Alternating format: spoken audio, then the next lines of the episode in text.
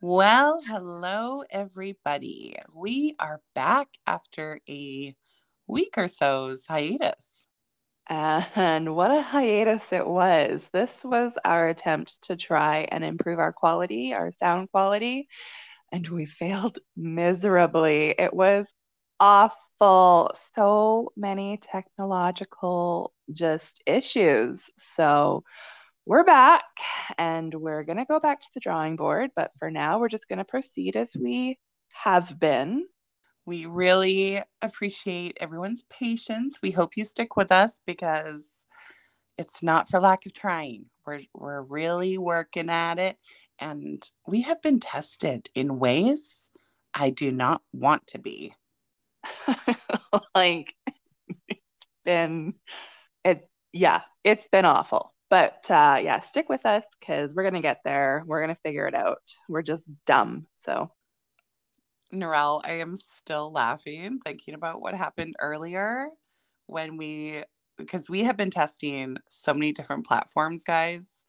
And I guess after one of our tests yesterday, I left a window open and I was in my office doing some things and all of a sudden, I get a message from Narelle saying, Are you in here? And I'm like, Pardon? Because I was testing out some more stuff um, on my own because Sarah and I had a plan to start the podcast this afternoon. And I was like, Oh, I'm just going to go in here and I'm going to, you know, test out some stuff. And then I heard this little cough and I'm by myself in the room and I'm thinking to myself, what the hell? And then that's when I messaged you on, I sent you a voice note and I said, Are you here right now? And then you replied. And I heard your reply in the microphone. It was so confusing. I don't know why. It seems like a really good way to spy on you if I wanted to. Not that I'm, that sounds creepy, but if I don't know how that works, but you left your microphone on and I could still hear you, even though we had ended the recording session 24 hours ago. I was killing myself because the oddest thing was my computer was closed, but my mic was still plugged in. Really, really creepy. And I feel like we're just giving um, advice and hints now to the predators out there on how to spy start a podcast with somebody and then get them to leave their microphone on. And then you can just listen in on them. Absolutely. Thank God this is my office and not my bedroom, Narelle. Ah, uh, that's what you think. I was listening to you all night, Sarah. well, we have a lot to talk about because despite not improving our sound per se, we are going to try to recap Real Housewives of New Jersey and Vanderpump Rules all in one episode. And we do know brevity is not our strong suit. So hold us to task, okay, people? I will hold us to task when I do the editing. Don't you worry. Thank God for you, my little angel.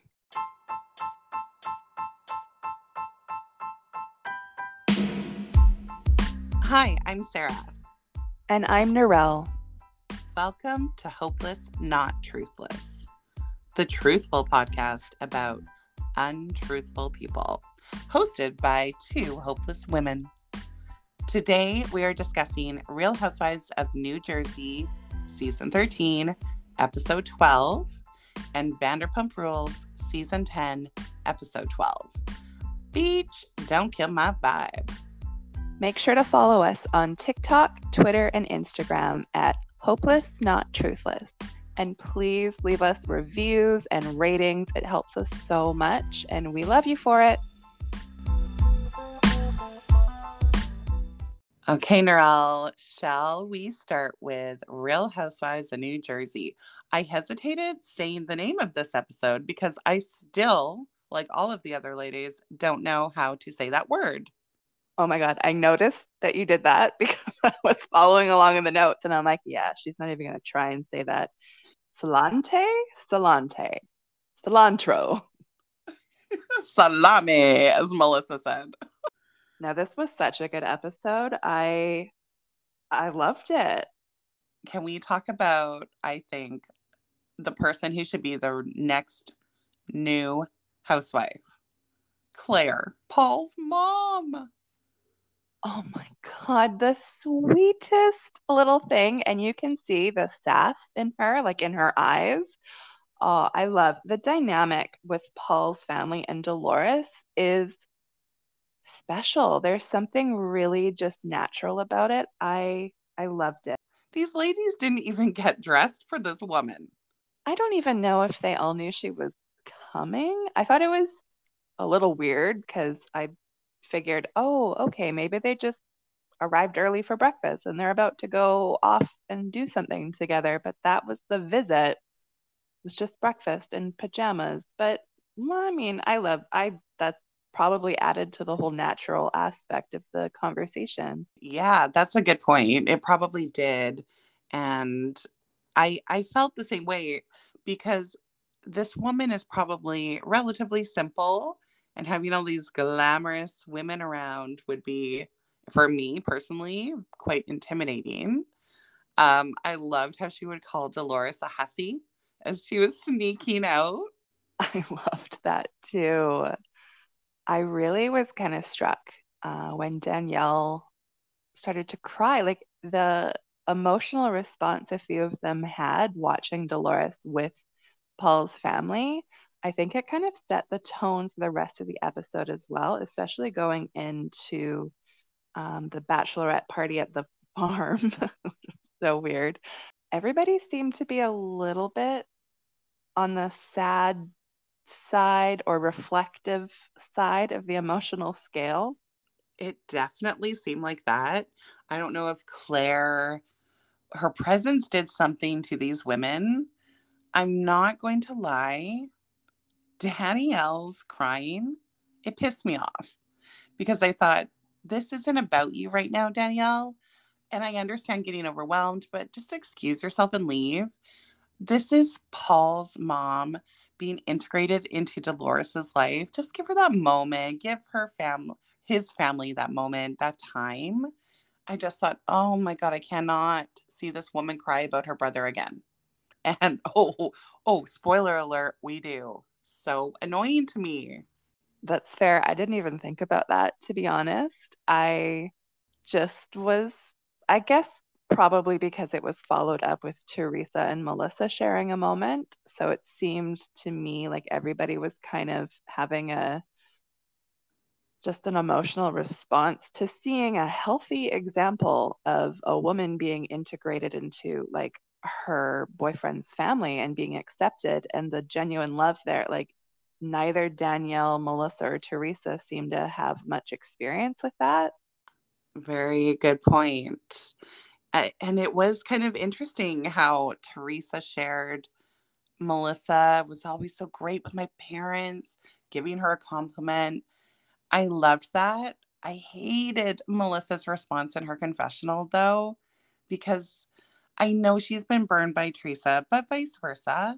I wish she would have just been like, you know, that was a really nice moment. Thank you. But no.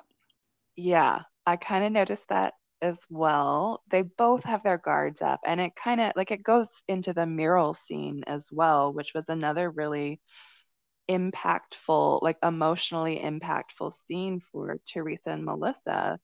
I I loved well, I can't say I loved. I found it kind of sad, Teresa, and the way that she immediately burst into tears at the idea of the girls like painting a mural of her and she's oh you know don't don't paint bars don't paint jail and like she left and the guy had to like bring her a puppy to cheer her up it seemed like you know her life story was a bit of a sore subject like she knows there's just parts of her life i guess that she'd rather avoid. And then the way that melissa broke down telling the story about how she came here her family came here and the genuine hug from teresa like there was just so many points where they almost got to a point of like genuine mutual agreement and then one of them would pull mm-hmm. back or one of them would you know we'd flash to like melissa like you just pointed out saying you know just putting her guard back up. They just can't quite get there. They were so close and i found that very emotional as well when teresa was saying don't put bars up. I have never seen teresa that emotional besides when she came home from jail and she said in her co- confessional she acts like that part of my life doesn't never even happened. So you know i i felt the same way. They were so close to making that connection. And i found it interesting that teresa said to melissa in front of everyone like maybe you misunderstood my family in the beginning because they were so old school. I don't know. It, it could be a factor but Melissa, uh, yet again, she's not really letting Teresa in. I think Melissa has made up her mind at this point. She shuts it down and states, This is a sentimental time for you, Teresa. Let's shut this conversation down, which I hated. Yeah, but then Teresa, it was like she starts talking about how she wanted to have Joe and Melissa in the wedding and she wanted to have the kids in the wedding. And at that point, I was like, yes, yes. Even though I know in the back of my mind, you know, I, we already know that Melissa and Joe didn't attend the wedding. But in that moment, I really thought she was genuinely asking them to be a part of the wedding. And then Jennifer Aydin like piped up and said, "Are you asking them to be in your wedding?" And Teresa pauses and then says, No, no, I, I just want peace. So, like, I feel what you're saying. I totally understand what you're saying about Melissa having her guard up. She even had her sunglasses on, like, she wasn't connecting in any way. But Teresa just could not go all the way out on that limb and ask her. She couldn't actually be the one, you know, like it just felt so close. And then she dropped it. I think she's waiting for Melissa to get on her knees and beg again. You know, it is a very valid point. Neither of them want to concede, neither of them want to be the one to initiate. And you can tell Melissa in her confessional is not impressed when she's said, We are not your props. I thought that was an interesting statement. Uh, does Teresa need props? I don't know. I, I don't feel like she does. And like, Narelle, do you think Melissa's expecting too much from Teresa here? Knowing her? That I think is the interesting key point there. Yes, I do. Or sorry, no, I don't think Melissa is expecting too much from a sister in law who she supposedly you know, sees all the time and is on a TV show with and shares a, a life with. But knowing Teresa, probably she is expecting a little bit too much. Yeah, I'm torn on this because I I do feel Teresa's almost the queen of expectations. Um, she does expect full loyalty and dedication. And Melissa doesn't seem to expect that. But I feel like it's almost turning around here. Melissa's just holding Teresa to the level she has held Melissa at. So it, it is a strange game that's happening, a battle of the wills. It is. And I think maybe in the past, Melissa may have let things go before they got to this point sometimes, but now it does seem to be something has shifted and there does seem to be a battle of the wills going on. And you see that as well when Teresa slipped in that Luis asked Bill to be in the wedding. And the comment she made after that about how it's really nice to have friends like that because she has no family. Like, I don't see how that cannot be intentional and pointed. Like, do you? I can't believe it, to be honest. I think it's uh, an intentional slap in the face. Maybe uh, this is where I struggle with Teresa because this kind of thing seems so deliberate and intentional. but I don't know if it is because I think she uh, is paying Jennifer and Bill back for their loyalty. It is such a complex way of thinking, but so simple at, at the same time. But when you start to dissect it, I can't I, I can't figure out where Teresa's head is at. So interestingly, on Watch What Happens Live, Andy actually asked Jennifer Aydin um, if Teresa should apologize for saying this, that she doesn't have family, right in front of Melissa's face. And Jennifer said no. She said she she didn't think that Teresa realized what she was doing, and that if you know Teresa, you would know that that's true as well. But the mm. thing is, to my eye, during that lunch, like everybody looked shocked and horrified, and I think it was might have been Margaret asked Melissa, like, "Are you okay?" Like it was obvious. Everybody else was like, "What the hell, Teresa?" I am rolling my eyes.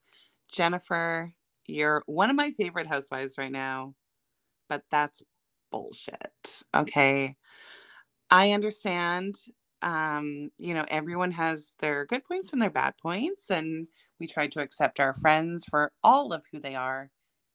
That was a nasty thing to say. She said, They've been so supportive since day one, and it's nice because I don't have family, you know. It's nice to be celebrated. And that entire sentence to me sums up the expectations Teresa has for friends, family, whomever. And it's almost unattainable unless you're a Jennifer, someone who will never talk back or have an honest friendship with Teresa. How can you be an actual friend to someone if you can't be yourself fully and completely, Narelle? I don't think you can't, which makes me wonder how Luis is with her because why is she able to? Anyways, that's a conversation for another time. That's a good question, though. But I feel maybe the dynamic with her man is different. Yeah, no, I think you just nailed it. It is with women mainly, almost entirely with women. And that's why she fights her fight. She fights the fight that she should be fighting with Joe a lot of the time. She fights it through Melissa. Yeah. Speaking of annoying shit, Narelle, Danielle's Danielle is crying again, again, jumping on that brother bandwagon. I I I can't. I can't, Danielle deal with it, get therapy, go to a family counselor. I don't give a shit. I, honestly, I know that sounds cold, harsh, horrible. She, Danielle, is jumping on every opportunity to bring it back to herself. I feel like she's being very selfish. And I'm sure this is genuine hurt, heartbreak, all of that. Honestly, don't come. If this is too much for you, don't come because you're like a stick in the mud. I totally didn't see it that way. I I just thought I saw Danielle struggling. I I guess I put myself in those shoes, like watching Melissa and Teresa go back and forth, probably all day at this point, um, from the mural and now the comment that Teresa just made, and the the way that Danielle was struggling to get the words out I felt that she wanted to say, Teresa, what you just said, you're like, you're messing up your relationship with Melissa. Don't do it. Listen to me because I did that with my brother. But the avoidance that she had with, like, she couldn't actually come out and say that because I think she's intimidated and afraid of Teresa and any of the wrath that comes from, you know, like what she's dealing with, with like Marge and Jennifer Aydin and everything right now. I kind of kind of thought it was genuine. She looked like she was just trying to warn them, but couldn't actually get the words out because she was afraid. Ah, I would respect her so much more if she said it. And I, I do think when she said, so put your guard down, she was looking at Melissa. And that's where it kind of, again, with same as Jen Aydin, I wish someone could be honest with Teresa and say you're you're acting like an asshole.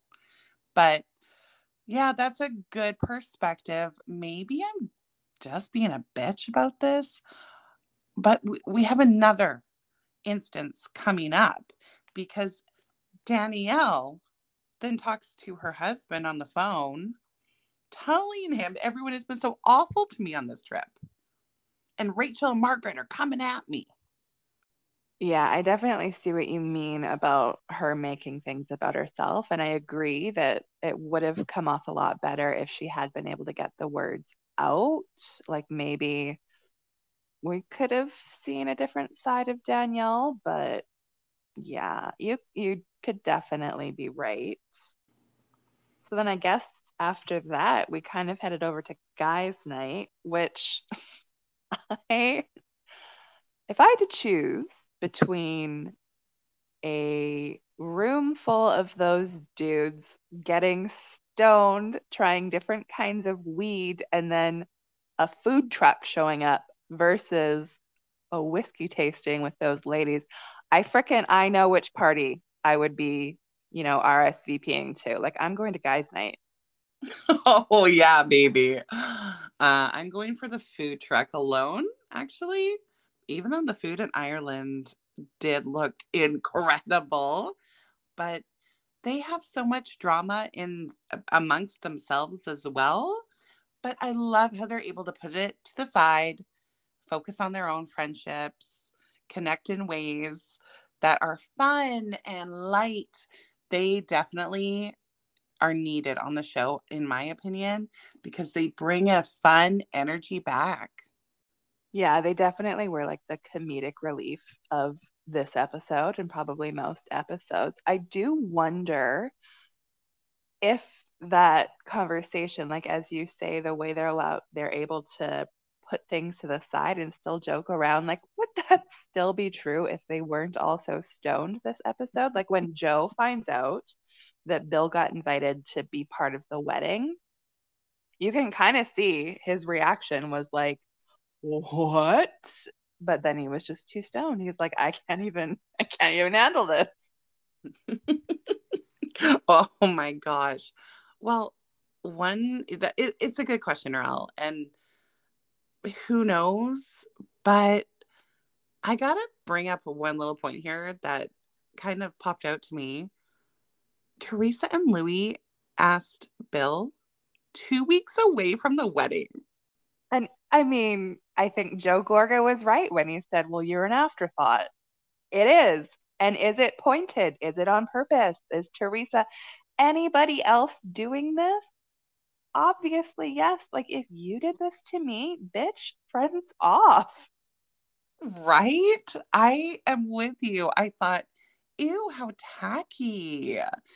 I don't know. And because Bill and Joey are pretty tight, I thought, but you know, at BravoCon last year, shit went down between Jen, Melissa, and Joey in the elevator or the lounge lobby, something like that. Like they were, according to Jen, attacking her. So I wonder if Bill has a little resentment towards her or towards Joey.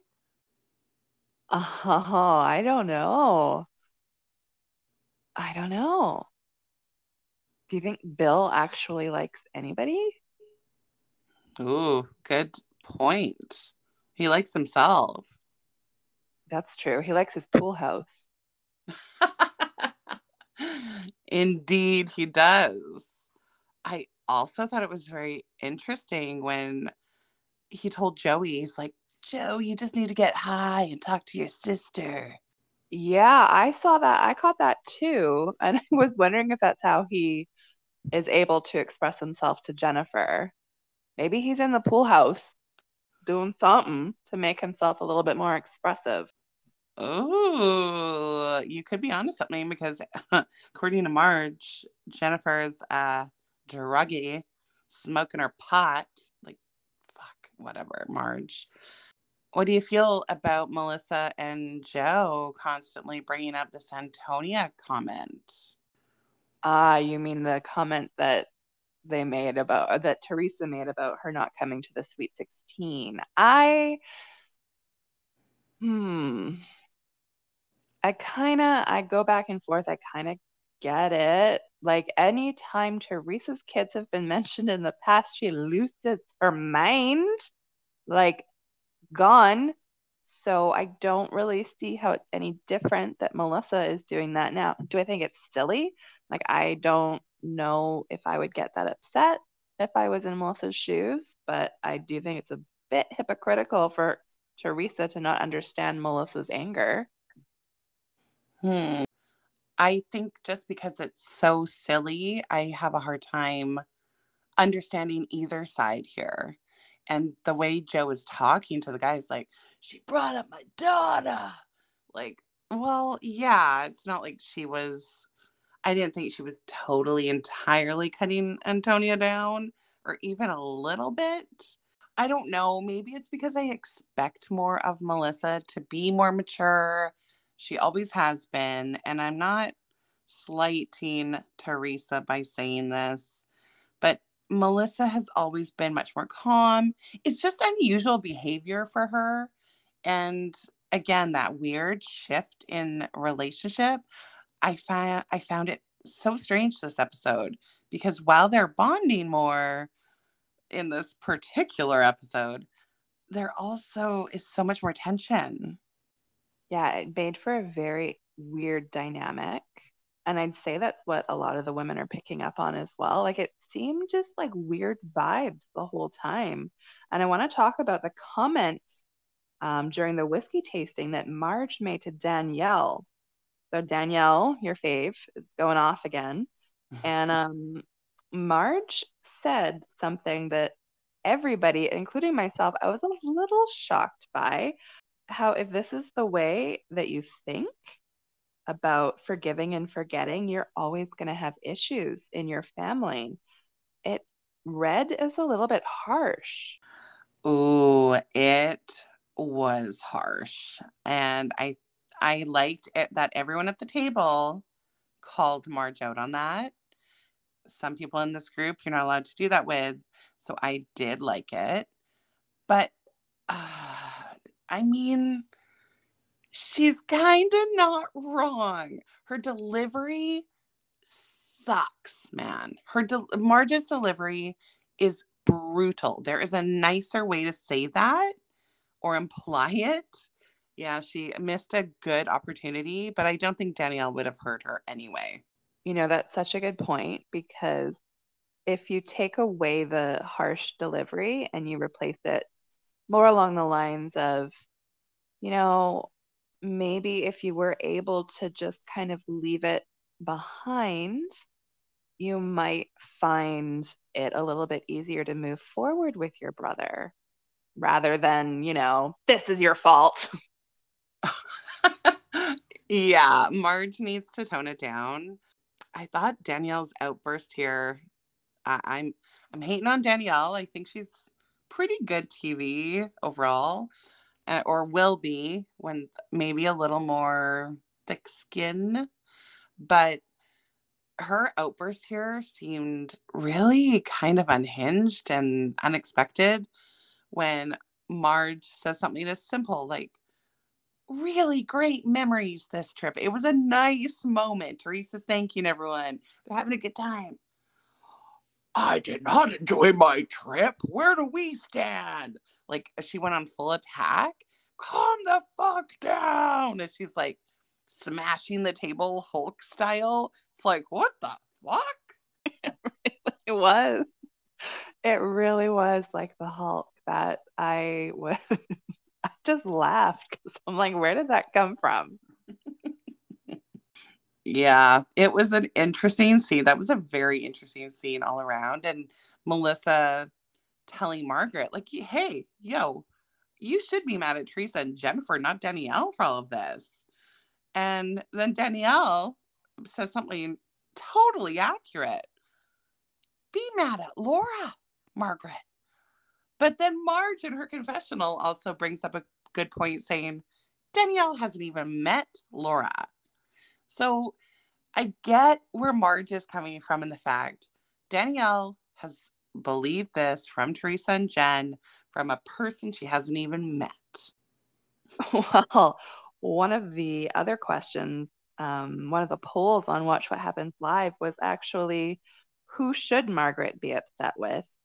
95% of people of the audience um, agreed that it should be Teresa and Jennifer. And you know who else agreed?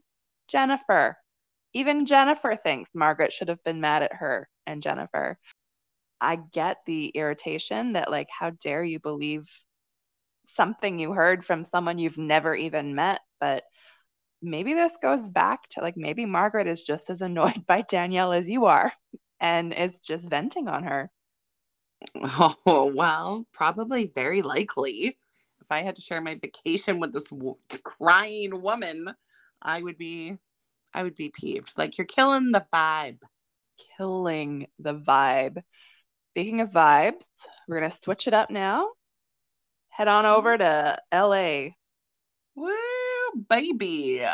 The first half of this episode, I was like, get to the good part. But then it delivered.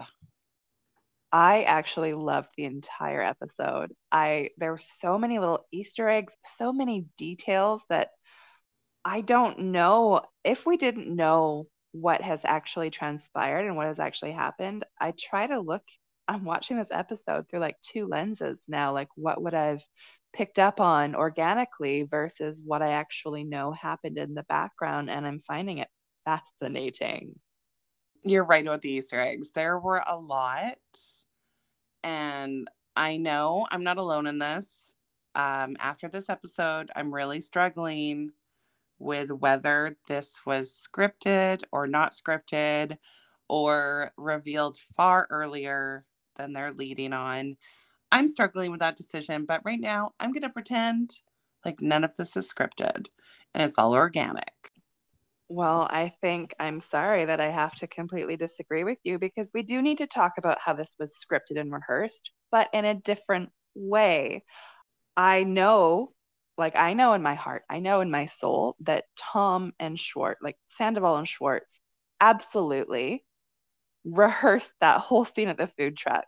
Schwartz knows, we already know at this point, he knew since August, he knew since the wedding. He and his tell, like when Schwartz is telling a lie, he covers his mouth. I don't know if you noticed, but Sandoval had his little lightning bolt necklace was on perfect display. Um, and it just it really bothered me the way he's trying to to paint Ariana and like his comment where he says, I not only love Ariana, but I work on our love with coffee, lattes, and apparently because Ariana you know, she gratefully accepts this daily latte, but doesn't return the favor, I guess that must be grounds for cheating. Because Schwartz Schwartz asks him like, "Oh, does she reciprocate?" And Sandoval has a, a little, you know, ponderous little, no.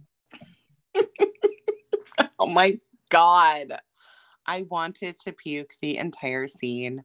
You're right; they absolutely practice this. Like, I can see it now. Sandoval just going like, "Hey man, you do me a solid? Since you've known about this for at least two weeks, man, like let's make Ariana seem like a total bitch."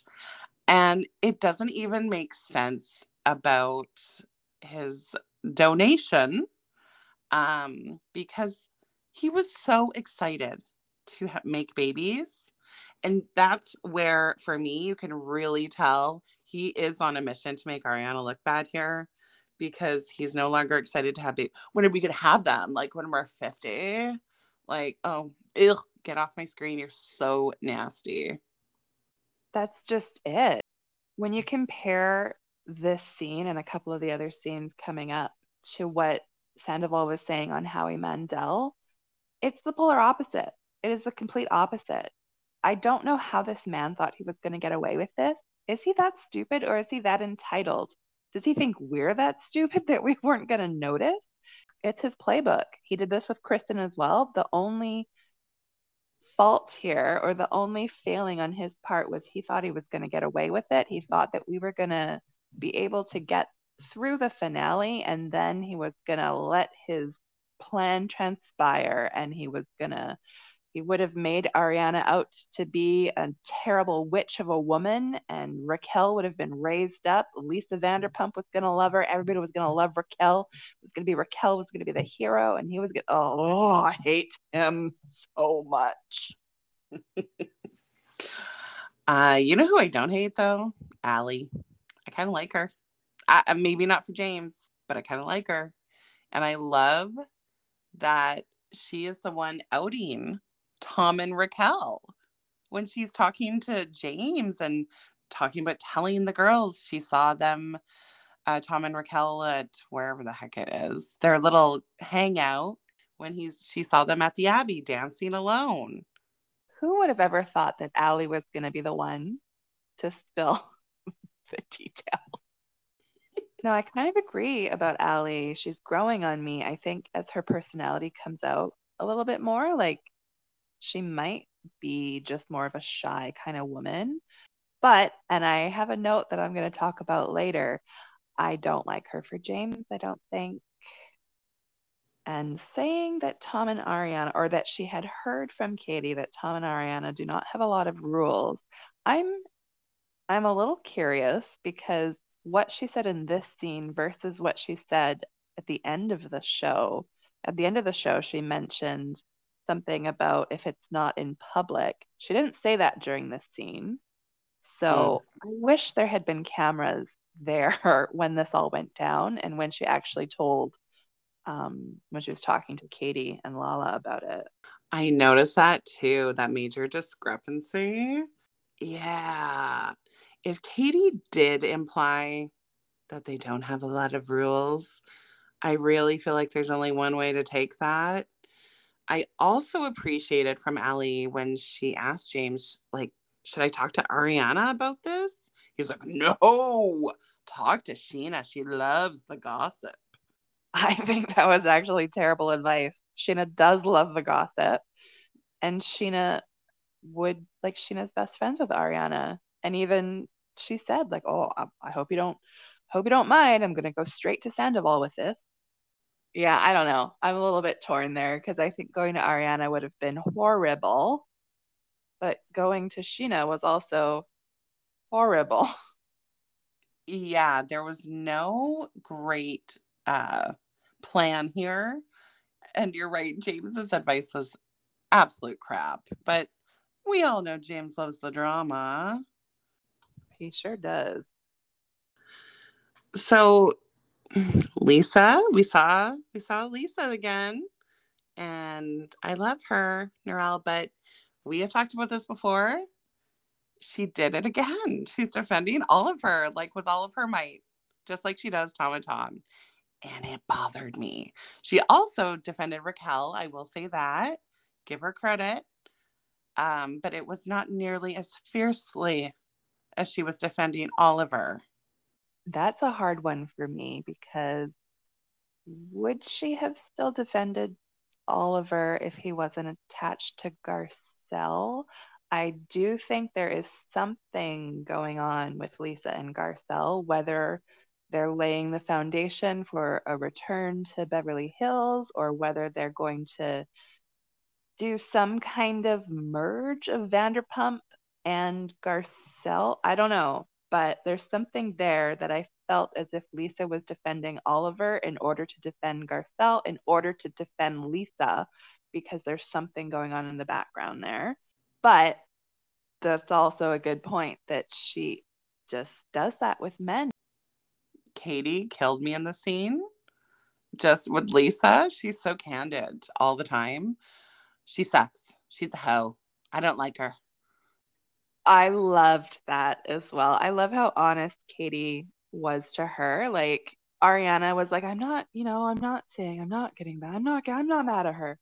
Katie's like, Well, I am. And this is like, I love her. I really do. I feel like she in this episode, I loved Katie.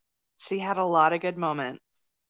I loved Katie this episode. I know I haven't been Katie's like number one stand, but I love this new energy she's bringing. Okay, Sarah, we need to talk. I don't want to talk about this, but we need to talk about the jizz results. I ah, firstly, if I was working the desk at a clinic like this and Tom Sandoval comes in with his stupid mustache and asks for his jizz results, I think I would have thrown them in his face. He is nasty, nasty. And why is he bringing Schwartz? Honestly, I'm sure just for filming. Oh, he is repulsive. Why is he bringing Schwartz? And why did he not go with his girlfriend to her grandmother's funeral?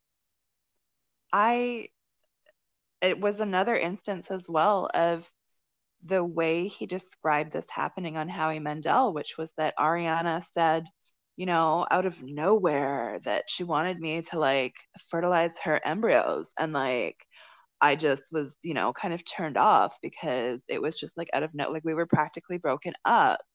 But in this scene, you can clearly see, you know, he gets his jizz results with his boyfriend Schwartz beside him. And then he calls Ariana and says, you know, excitedly, like, here are my results. And then he ends the conversation with, I love you, dumpling.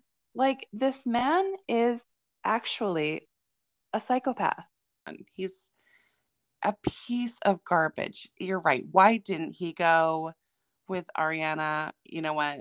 She's probably better off then uh, without his nasty ass narcissistic presence around her during an emotional time. Absolutely. It was a good call on her part to leave him behind. I just, yeah, not impressed with either of the Toms. This was a disgusting scene to me, and it just, it really fueled my rage even more, which was surprising because I didn't think that was possible. But then we got to the beach, and this scene, uh, okay, I mean, we'll get to Tom manipulating the conversation with Scheana. but first we need to talk about James and the beer throw. Uh, James overdid it for me. He overreacted.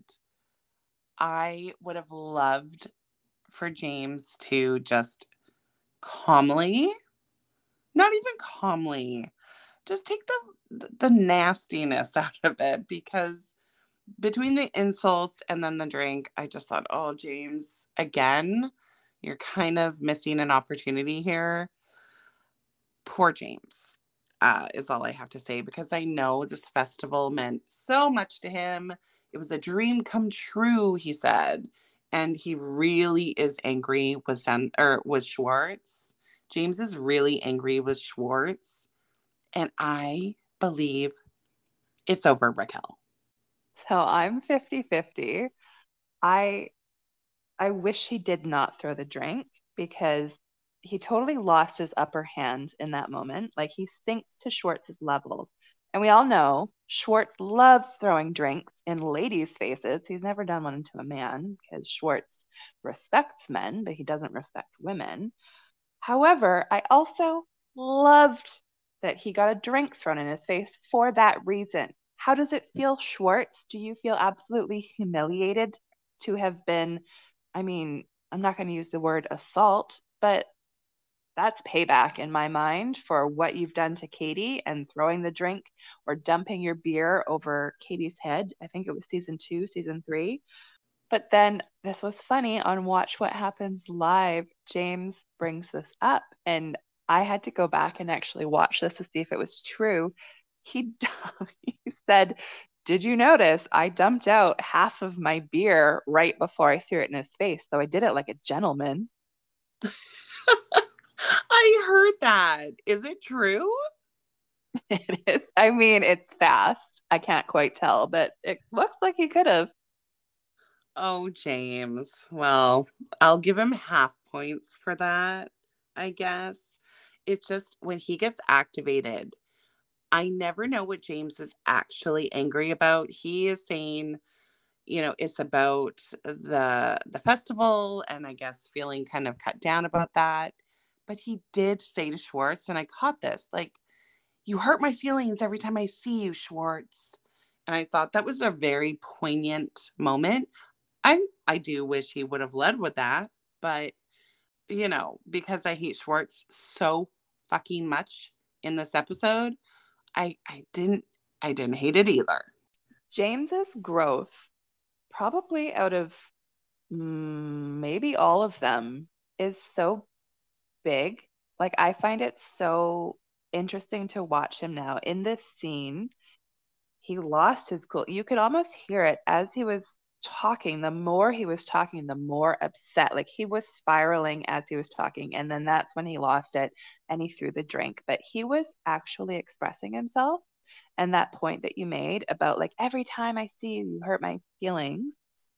He he is expressing himself and he is actually verbalizing whereas in the past he's automatically just descended into like you know fat man and a whole bunch of insults like that like he he is growing in that way and i actually do truly believe it it still is to do with the fact that schwartz and raquel you know did what they did but i i think it's less to do with that i think it is more to do with the disrespect in that moment i think james I don't know. Like I just I feel bad for the guy. He wanted a nice fun day at the beach. And this is what happened. he really did. I have empathy for James. I don't think he's had it easy, but you're right. He's definitely growing and expressing, and hopefully he continues to do that. I did notice there's two things I noticed. Ally ran away when that happened and was laughing. It was kind of weird with um, Charlie and Schwartz's reaction.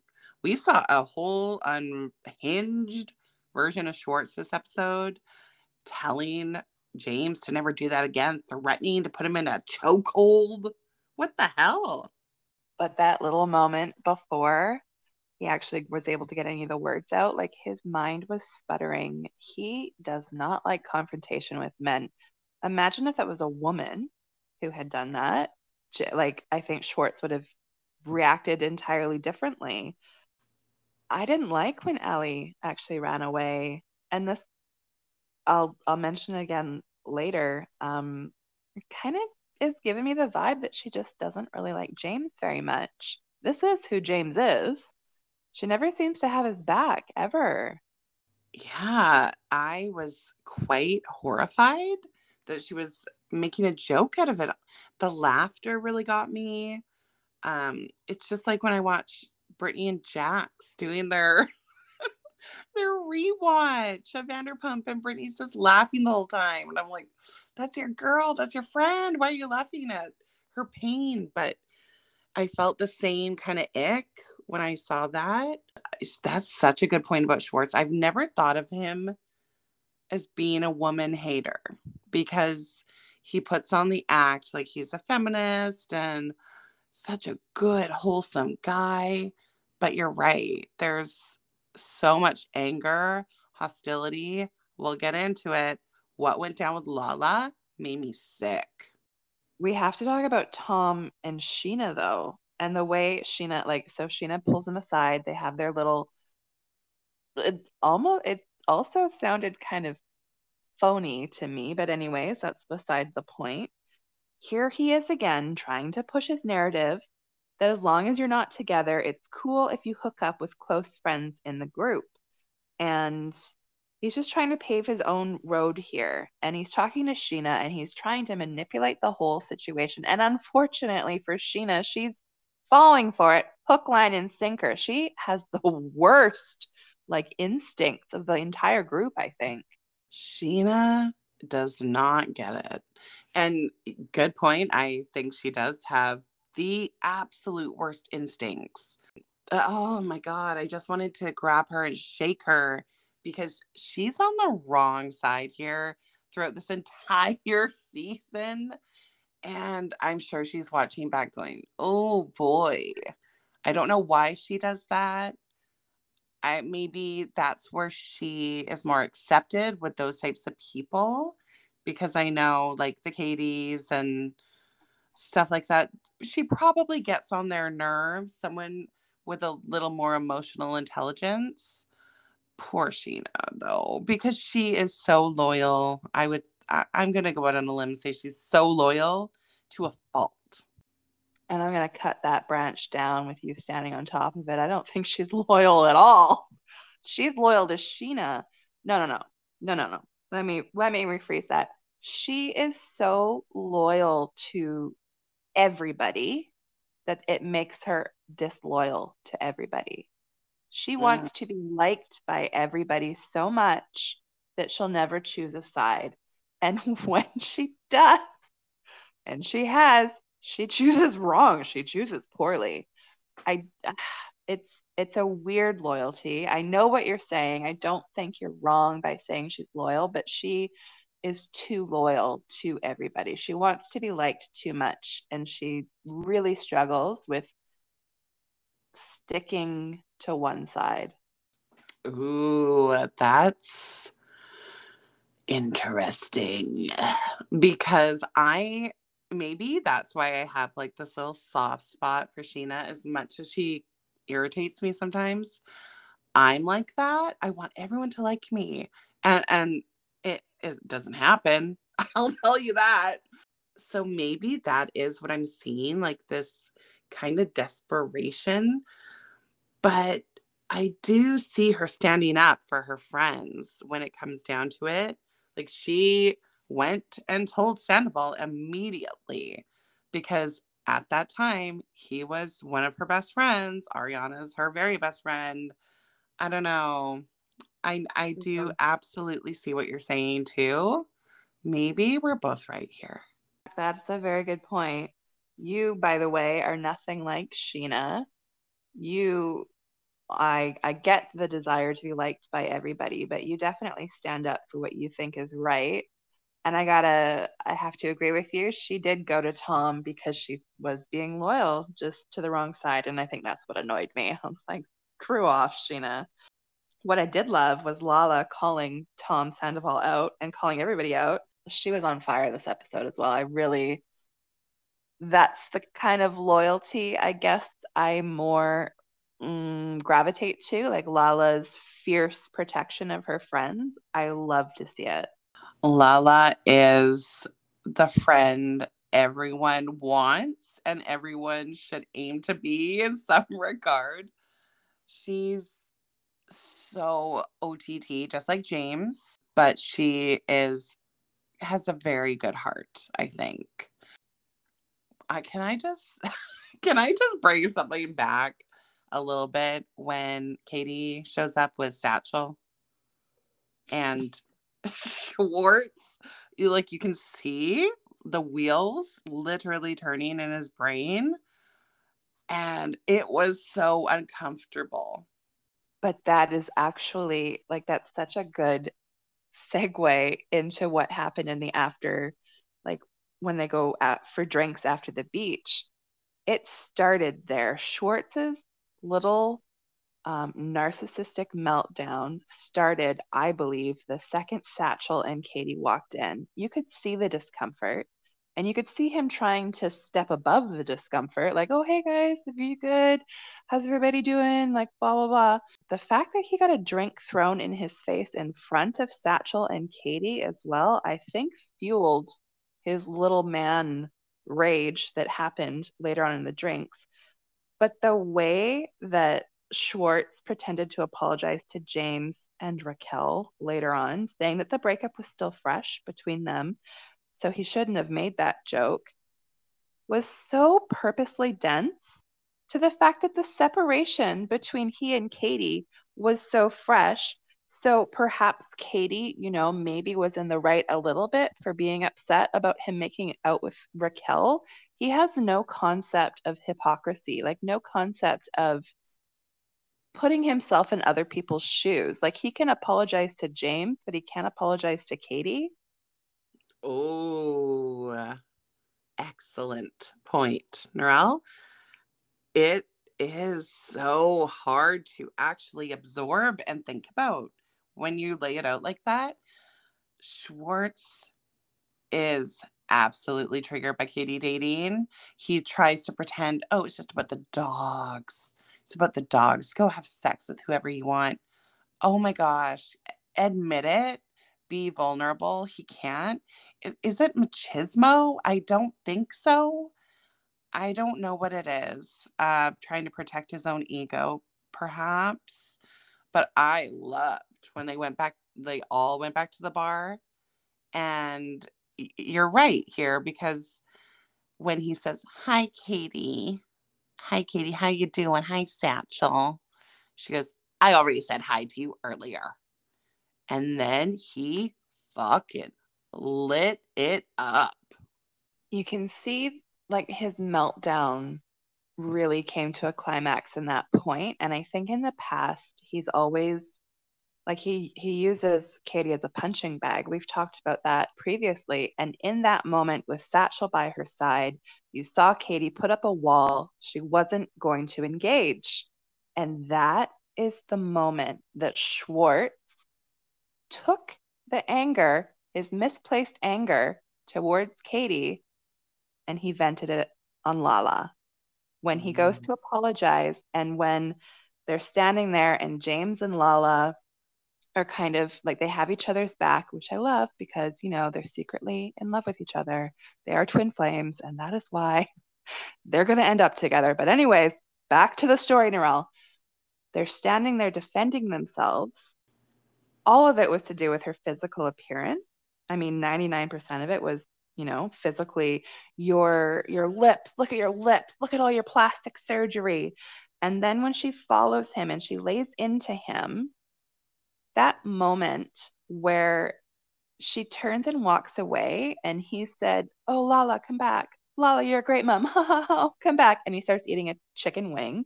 He said that in the exact same tone and the exact same like um, turn of phrase that he used to say baba come back Lala, come back. Like it was the same. It was so creepy. Ooh, absolutely creepy. And it reminded me of his dinner with Katie in Mexico. He is so passive aggressive. And I think he thinks he's a cool guy. That for me, some chicks fall for that. That goes away once you've graduated high school, sweetie. You're not cool when you belittle it wasn't even cool in high school just gonna just gonna say that but it, it, it's so immature he's so childish and to degrade a woman based on her looks schwartz shame on you number one i'm not to cut down his looks but really like pot meat kettle he's a nasty person and he is exposing his true self and I think part of it is Sandoval is so fucking wrapped up in Raquel physically and emotionally, he doesn't have his little bestie to protect him anymore. And can we also compare the way, going back to what you said about uh, Schwartz's reaction to the drink being thrown in his face and how he kind of paused and sputtered and then made the weird threat about putting him in a headlock. Compare that to his reaction to Lala, a woman. She said something so like inconsequential. She said she corrected him when he tried to say that he and James are even now for the kiss because James threw something in threw a drink in his face. He thinks that qualifies them as even. Lala said, There's no way in hell like that. You're not even close to even. That's all it took for Schwartz to direct his misplaced Katie anger onto Lala and the way that he treated Lala versus the way he treated James, a man who threw an actual drink in his face, was so apparent to me. He hates women. He always has hated women. We just thought he hated Katie. He hates all women. It's very obvious. Wow. I didn't really pick up on that because there was so much commotion and I was so focused on Lala and James being like this amazing tag team against this absolute pig of a human. But that is very telling, really really hard to even hear, let alone watch. I suspect he must have an odd relationship with his mom or something to create this much hate in his heart. Yes, I would love to see a little bit more about Tom, about Schwartz with his mom. I've always, like, my mom has always said, before you marry anyone, before you get into a long term relationship with anybody, look to see how he treats his mother because that's going to eventually be the way he treats you. And I think you're spot on. I would love to see the way he is with his mom because I think that would give us a lot of insight. Going back to what you just said about James and Lala, I wanted to ask you did you notice in the scene where they were at that bar or the restaurant, they were having their taco salad together? Lala walks in and James was like looking her up and down and he's like, You look cool. Ah! yes. He I... wants her so much. I can't. James in this episode was just, oh, yeah, they're destined. Oh, I loved it. And he's like, tries to downplay it. But he's like, your outfit's really cool. But you can tell he's just like, hot damn, Lala. And they're they cannot help but flirt. I know some platonic relationships are a little more flirty. Some people, some personalities are, but you know, when she said, I'm a returning customer twice, James was so pleased with himself. And I have to say, I really do think James and Lala should get married right now. And the Don has to go. Okay. Uh, have you heard about the Don? Tell me. Tell me everything. Tell us everything. So I wasn't sure whether I was going to bring this up or not, but I read this morning. Apparently, the Don is a bit of an abuser and he is running away from his child, um, from his alimony responsibilities. And so there's a woman on Instagram a couple women on Instagram, um, the baby mama and also her friend are going through and commenting on everything, telling people this. And apparently, Lala was informed and she Lala told this woman that she cut things off with the Don, but now it looks like maybe she's back with him. Oh, like recently Lala's with him? Like on Instagram or something? Well, she posted a video pretty recently. I think it was today. But it's kind of so it's a video of the Don dancing. I can't mm-hmm. quite tell when this like she posted it today, but in the background of the video is the furry from that weird western bar they went to in Havasu. Oh. So was it a video of the night she met him? I mean, there can't be that many furries running around. No, that's interesting because maybe it's just a promo for the show. She's going back in time. I cannot see Lala tolerating that kind of BS. Oh, don't love that, Narelle. Don't love that. Mm-hmm. And I got to say, I don't know if it's confirmed. I did see that that woman is apparently contacting TMZ. So maybe it's going to come out it could just be lies on Instagram. Like, I don't want to call anybody out. We don't, there's no proof on, of anything, but I didn't love to read that. I wanted to ask you, and maybe this is something that we, maybe it's something we should do every episode, or maybe it's just my way of bringing this up because it was my favorite scene of this episode and maybe of any of episode I've ever seen in my life. I wanted to ask you what your favorite scene was from this episode. I almost know. It is absolutely the 151 in James's eyes. Yep. Like I was like I don't often laugh out loud at shows especially reality TV. I was in tears Ally! This man is comedy gold. Even when he's not trying to be funny, he is the funniest person. Poor, and I that is karma. That is immediate karma for throwing a drink in somebody else's face. But his little playful way, like, "Oh, Christina Kelly, do you want to drink the middle of this?" and flicks himself in the eye with 151. The like animalistic, like chimpanzee monkey scream he did, jumps up, runs to the bathroom, trips on the way. Oh, it was just, I think I've watched that scene like 50 times now. And it was weird to me that Sandoval was the only one who was worried about him. Like, I sent you a GIF after that of Ally's reaction, the way she's mocking him, because they all think it's water. By the way, it's not. A scorpion, I think it's called a scorpion bowl or a scorpion shot. It is 151. It wasn't water. So James, like her boyfriend was legitimately in pain and kind of called out for her. And she just burst out laughing, making fun of him. And it was a ridiculous scene, but I don't think Ally likes James. I think Ally wants to be part of the show. I'm sorry. I kind of do. I, okay. The waitress did come by and say, you know, I'm just telling you, this is actually a prop. They didn't actually use 151. Nope. Yeah, that's what she's. You're not supposed to drink it. No, I know um, that's what it's intended to be, but it's. She did say it was water.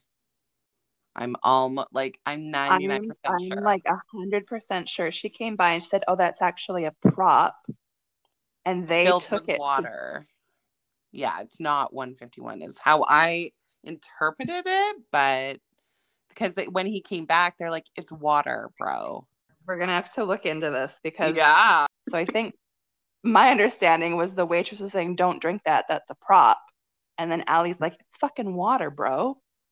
Oh my god. Well, either way, the scene of, of my lifetime right there. I could not. I watched it about a hundred times too, and I'm gonna go watch it again after this, just for my daily laugh. Um, going back to what you were saying about Ally not liking James. Yeah, no, I'm with you on that. Mocking him, rolling her eyes like zero concern. And at that time, that was before she knew whether she thought it was water or not. That still, I can't help but laugh thinking about. Maybe I'm Ally, but it was awful. Despite my voice right now, it was awful. I don't know. I think James does need a little bit of that in a relationship. Like Raquel was nothing. Raquel just Ugh. let James, you know, be James. Ally, I like that she stands up to him. I like that she's like, you know what? No, when when he's having one of his meltdowns and she gets up and leaves, I've applauded her. I've always thought that was the right thing to do in the moment. Like put up a boundary, love it.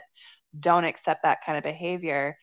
But I guess it's the mocking part and it's the way she's kind of separating herself in the moment from her man. Like if you don't like that behavior, that's totally fine, but don't date that behavior then.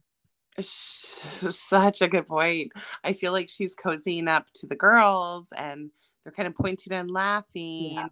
at James. And it is hard to see because he is so in love with her. Even in the beginning of the episode, he's like, Remember when we had all this PDA in the beginning? And she she pretended to like it. It's very clear she doesn't like it. I like Ally as a character on the show. I do not like her for James. But I'm also team James and Lala. We're we're gonna have to come up with a nickname. Shala. Jala? Jala. Laja. Laja. There you go.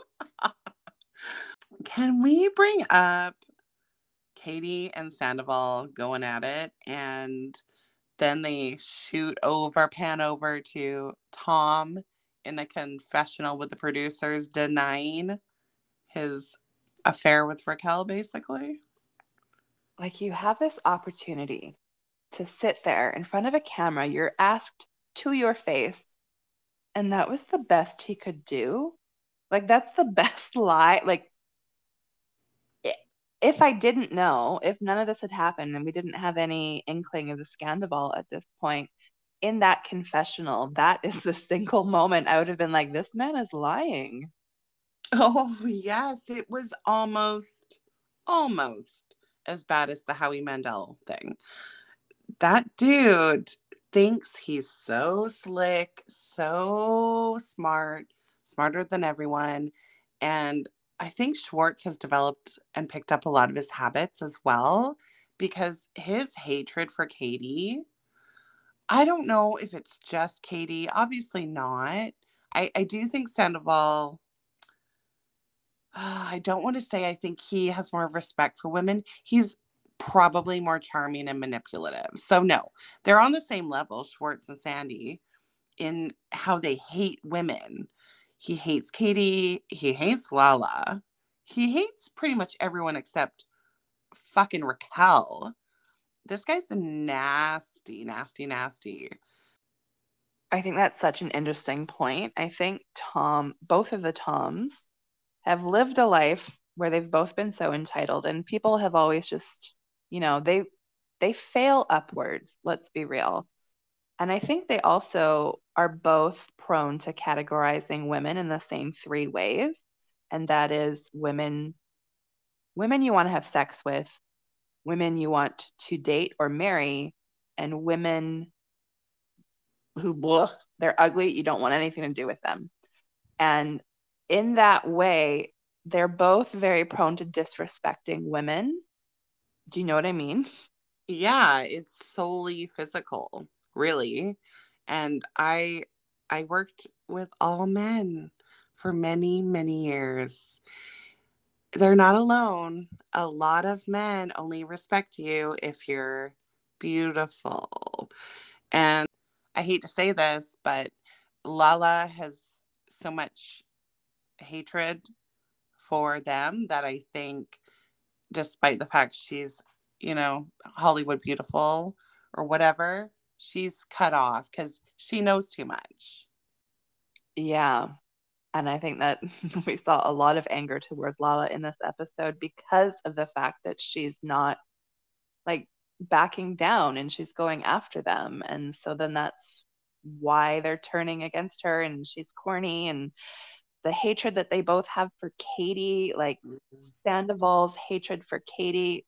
I think a lot of it comes from the fact that he doesn't want to fuck her and Schwartz's hatred for Katie, maybe the same reason. And one thing I wrote down here that Schwartz said to Lala, Lala, I'm a thousand times the human you will ever be.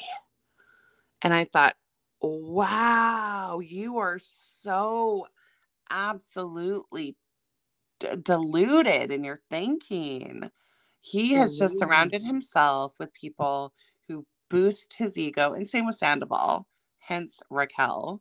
It's all about their ego and what they get out of people and how they can use them. It's so, so sad. I could not agree more.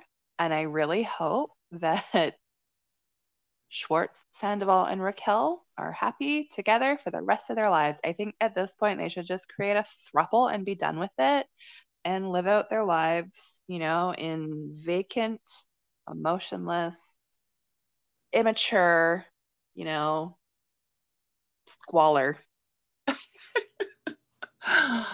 oh, the preview for next week is something I am so excited about. But this is where I'm starting to be like, is this scripted? Because you yeah. see, Ken, Ken, Ken Vanderpump. Is that his name? no, it isn't. Might as well be. Ken is dropping the tea about Raquel staying overnight at Sandoval's when Ariana's away. What else was in there, Narelle? That's all I really noticed. I mean that that was the main that was the main one, and I've watched uh, an extended preview for next week, which I'm kind of annoyed that they're releasing these because I feel like by the time the episode gets here, I've already watched half of it the week before. But we'll see. I think we'll probably get a better inkling in the next episode, which I cannot wait for. Yeah. Well, Narelle, this has been so fun. Thank you to everyone who listens to us. We really appreciate it. And we just love connecting with you guys. So please come on to our TikToks. We'll get better at posting those. We've kind of been in our technical technical warfare zone it seems like yeah we've we've been in absolute hell but i think we're back at it and please leave us a review or a comment or you know anything you want. Tell us you hate us. Just tell us something. We are looking forward to next week but until next time stay truthful. And not hopeless